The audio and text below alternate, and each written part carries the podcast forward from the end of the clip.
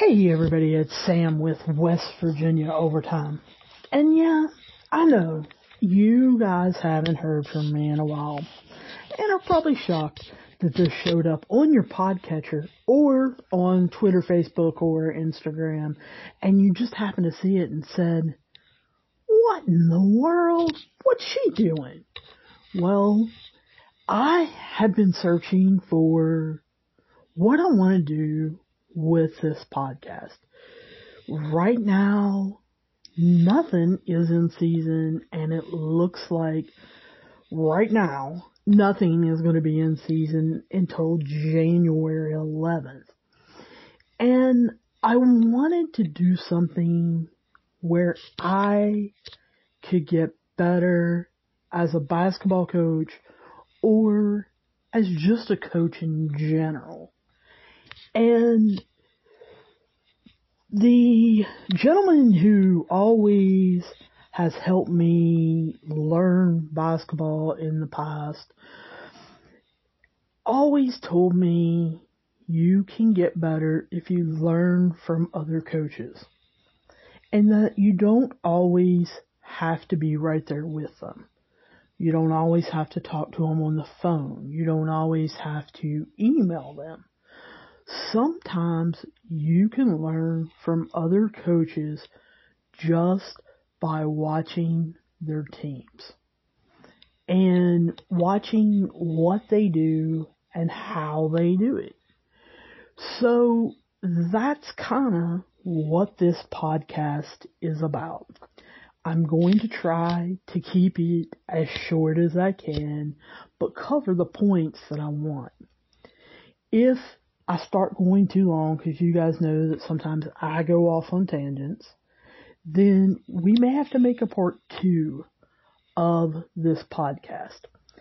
I'm going to go ahead and tell you that one of the guys that I follow not only on Twitter, but especially on YouTube is Jordan Sperber.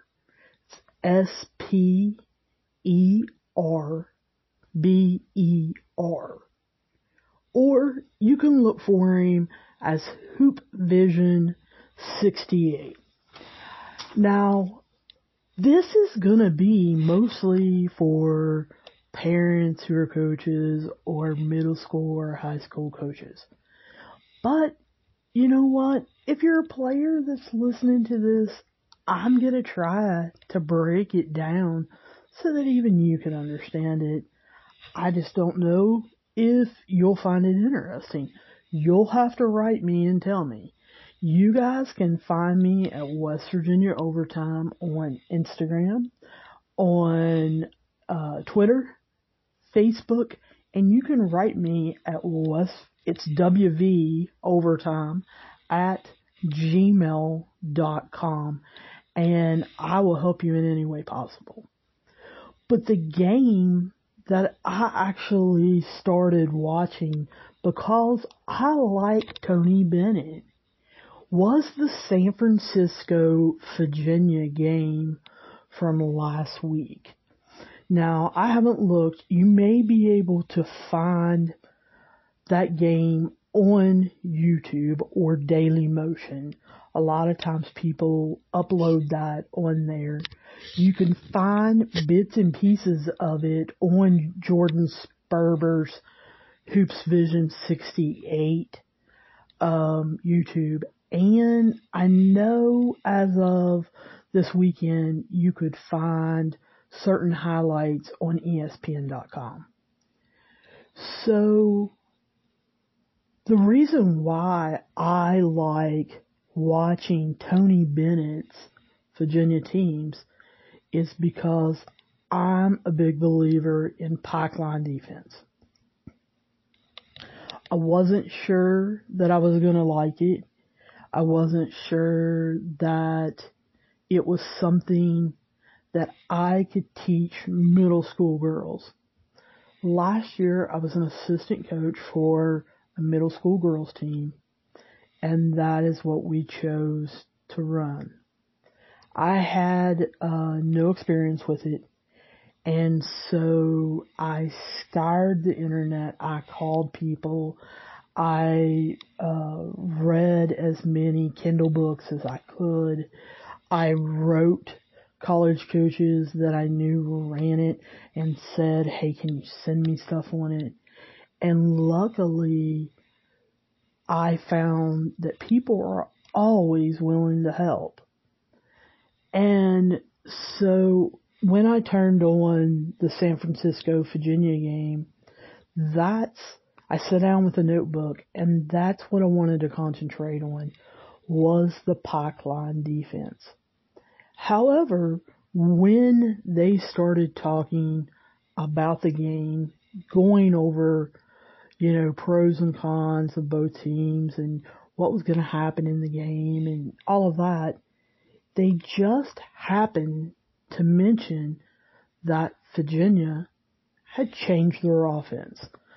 Last year they had been running blocker mover. Actually, they've been running blocker mover for the last couple years, and I'm not a big proponent of it because um, in middle school and most high school teams, you don't really have a good enough shooting team where you can run it successfully. So, um, the thing that I learned the most from San Francisco upsetting Virginia, if you didn't know, 61 to 60, is you can't jump to conclusions based on a single game result. I'm going to be talking about some of the things that mostly Virginia did, but also some of the things that San Francisco did. And just because you see them in this game, or you see this team be able to take something away, doesn't mean that the next team's going to be able to. Because they may not have the same personnel, or the team that lost may have fixed the problem. And one of the things that I noticed it, before the game even started is they talked about how UMass at Lowell had upset San Francisco earlier. And Virginia had cruised to a victory against Towson. But then, just two days later, it was San Francisco pulling out the upset. And even though they only beat Virginia by one point, everybody was calling it the upset, upset of the week last week. So let's start talking a little bit about the game. For a large portion of the game, Virginia's pack line defense it performed exactly like you've been seeing it for the last, you know, couple years.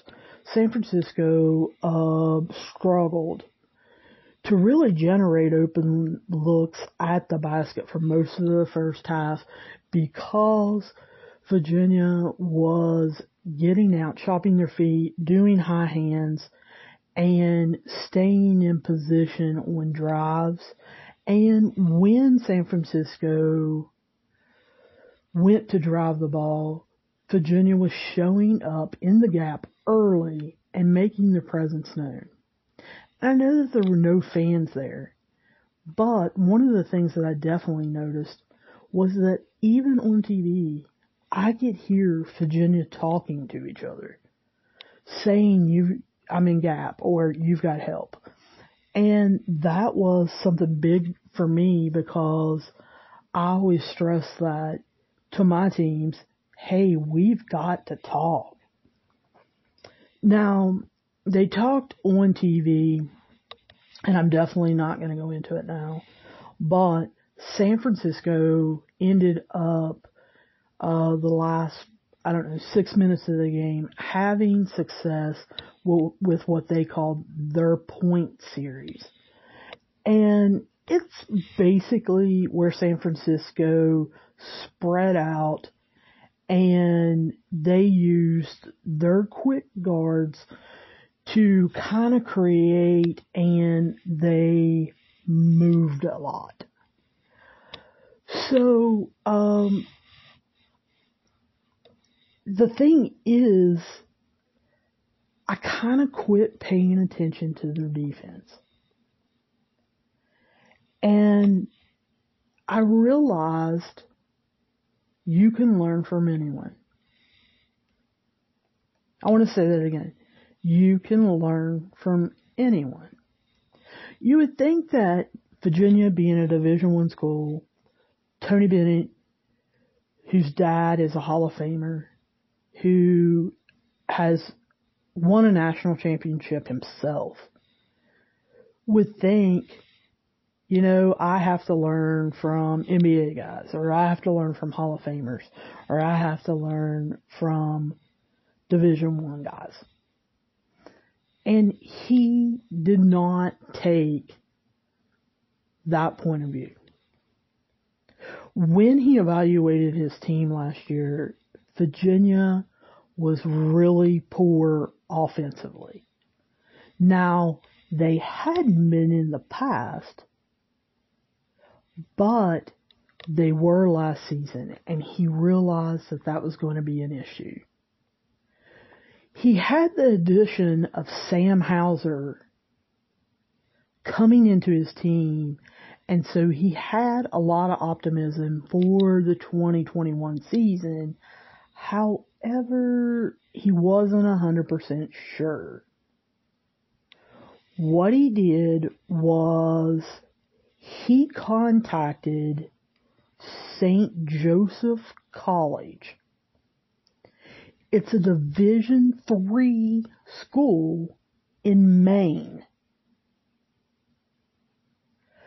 Because he had heard about their system, he had watched them on film, and it's my understanding that Noah uh, Larkey, I believe is how you say his name, LaRoche, sorry, I actually wrote down how to, to say it, LaRoche um, he had seen him on a webinar actually this summer also. So Tony Bennett contacted him and wanted his help. So he experimented heavily with this offensive scheme through his first two games. And what happened was he really likes it. Noah LaRoche, uh, like I said, St. Joseph College, Division Three, Maine. During the 18, 2018-2019 season, St. Joseph uh, revamped their offense. And how they did that is they actually met Noah LaRoche he was an outside player development guy. He wasn't even on their staff. He came in and he taught them the five out free flowing read and react system. That's what he calls it. The season before they implemented it, St. Joseph averaged 73 points a game after they implemented the five out free flowing read and react system, they averaged 93 points a game. Um, so there are a lot of breakdowns on this. Um, there's some X's and O's uh, of this offense on YouTube. They're not very long. They're not very detailed.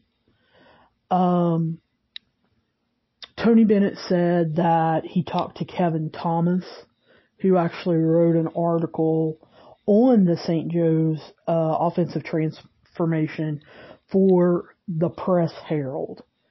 Um, they have put that article now behind their paywall. So you're you're actually going to have to pay to get that article, but it's a pretty good article. Uh, and then Tony Bennett asked Noah LaRoche actually to come down to Virginia and work with his staff to implement this system.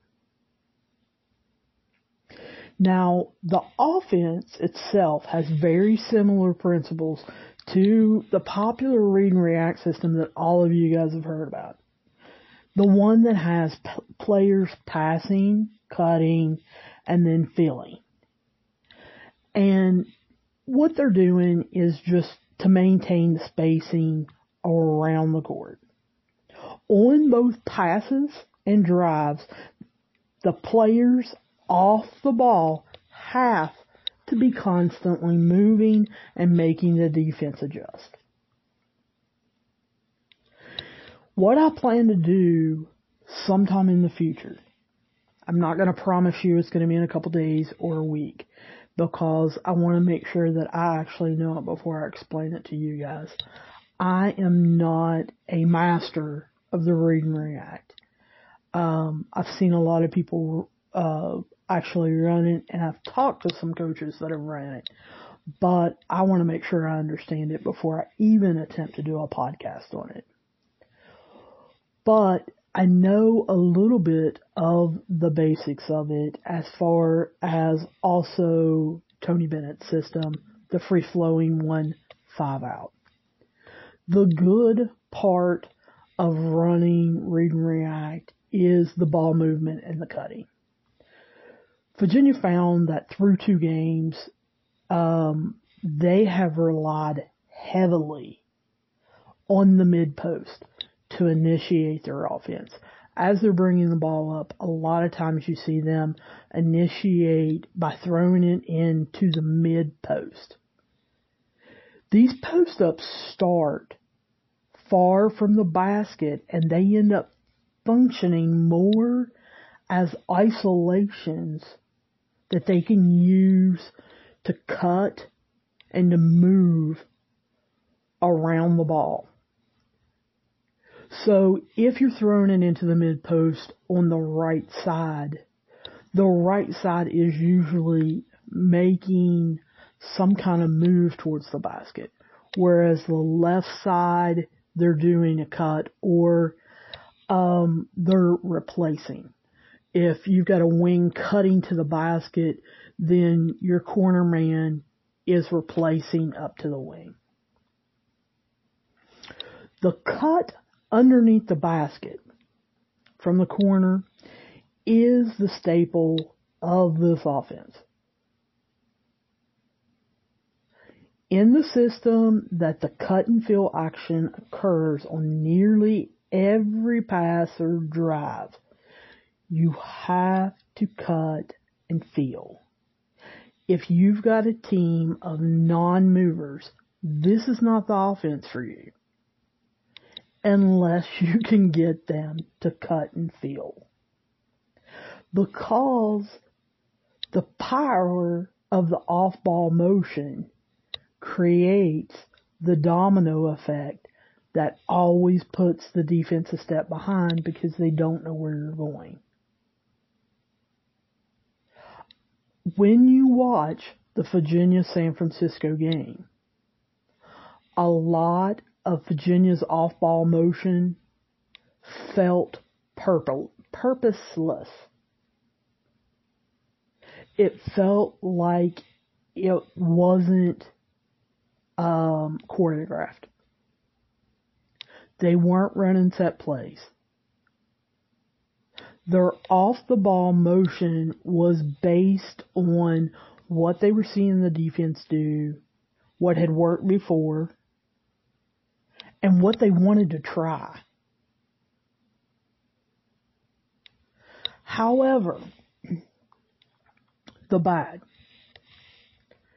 Um, on his um, radio show that um, has a podcast and you can pick it up sometimes on the University of Virginia's um, they have like a link to their radio station and I'm sorry, I didn't look it up. I'm not 100% sure when Tony Bennett is on.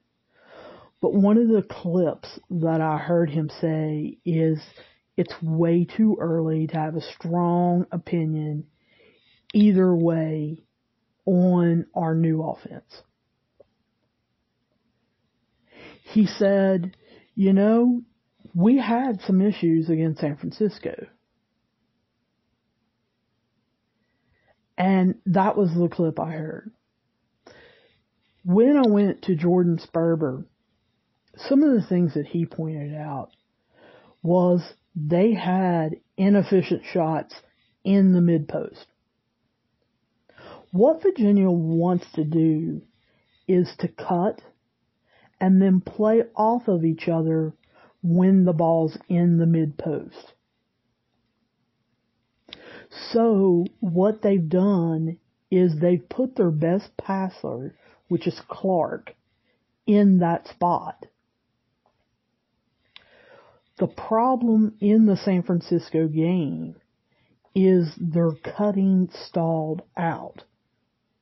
They would cut once, feel, and then it was almost like they would either forget to cut again or they didn't see a cut they could make. They were standing around wanting something to happen. The number two thing that Jordan Sperber saw was a waste of their best player's unique skill set.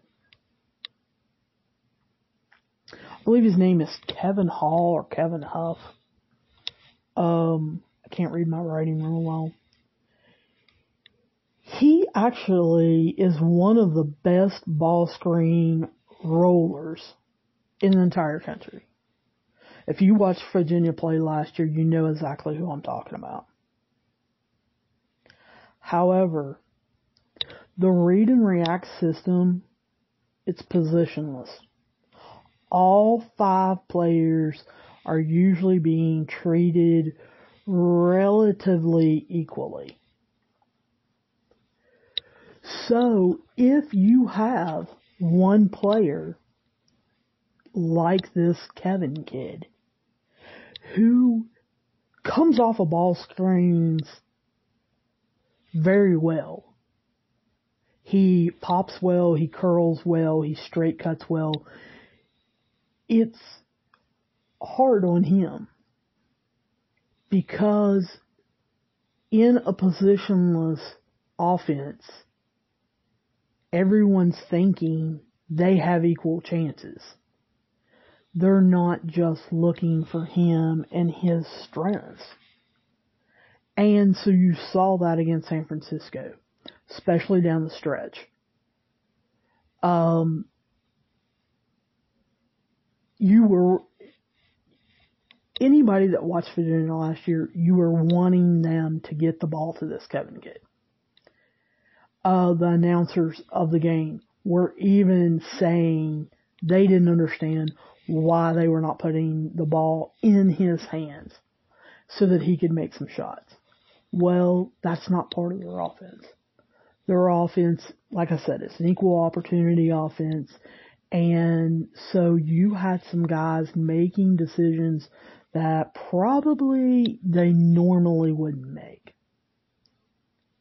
And the third and last point that I want to make that Jordan Sperber said in this game cost him, and it's cost him in the first two games, but it's a little too early to make any judgment is free throws and offensive rebounds. Tony Bennett teams, their offense is usually below average in offensive rebounding percentage and free throw rate. Well, with the read and react style, they've been even more underwhelming in both those categories through those two games. So that's something that I definitely have made a note that I want to keep an eye on as I continue to watch Virginia. Because like I said, uh, Virginia is one of the teams that I usually watch. I'll just be real honest with you. If you continue to uh, listen to this podcast, um, I like uh, Duke. I like Florida because I'm a big Florida Gators fan that was left over from uh, Billy Donovan. I was a big Billy Donovan fan. Um, I like Marquette. Um, I, I I don't know whether I'm going to like him or not because I haven't seen them play. But Brett Nelson uh, from St. Albans has taken over Holy Cross, and I want to catch Holy Cross play. Um, there's obviously I watch Kentucky because they're shown a lot. Um, I want to watch UCLA and see what they're running this year and how they're going to handle different aspects of how they're going to play. I like Shaka Smart at Texas. Uh, he has come up with some new um, tweaks to some old systems. I like watching him. Um, I'm trying to think who else, but those are just some of the teams. Hey, when they're on, I watch. If there's any teams that you want me to watch, any teams that you want me to talk about or anything like that, then I definitely don't care to. Um, because I, now I don't know if all of you realize I also write for Sports Obsessive. That's one word. SportsObsessive.com and I'm writing different sports articles for them. Um, yes, I write a lot of professional uh, wrestling articles. I have a professional wrestling podcast and one of the reasons why I do that podcast is it's easier for me to transcribe it and just turn it into an article. Um, however, I cover the NFL, college football, and college basketball for them also. Um, they have other writers, but I that that's one of the things that I cover. Like I said, you can reach me at wvovertime at gmail.com or you can tweet me hit me up on Facebook or Instagram on WV Overtime. I'm on all of them. I look forward, hopefully, to be doing these podcasts. I'd like to do them once a week uh, with my schedule and with the holidays coming up. I'm not 100% sure that I'll get them done once a week, but after January, hopefully I will. And I am hoping after January 11th to also midweek be doing a high school basketball uh, podcast. I'm not 100% how it's going to look. I don't know whether I am going to talk about different teams or different players or anything like that. It's not going to be a critique like I just did on Virginia's system or anything like that. So I don't want any of you to worry about that. But um, I look forward to hearing and talking to you guys soon. And I will talk to you at the next podcast. Have a good day.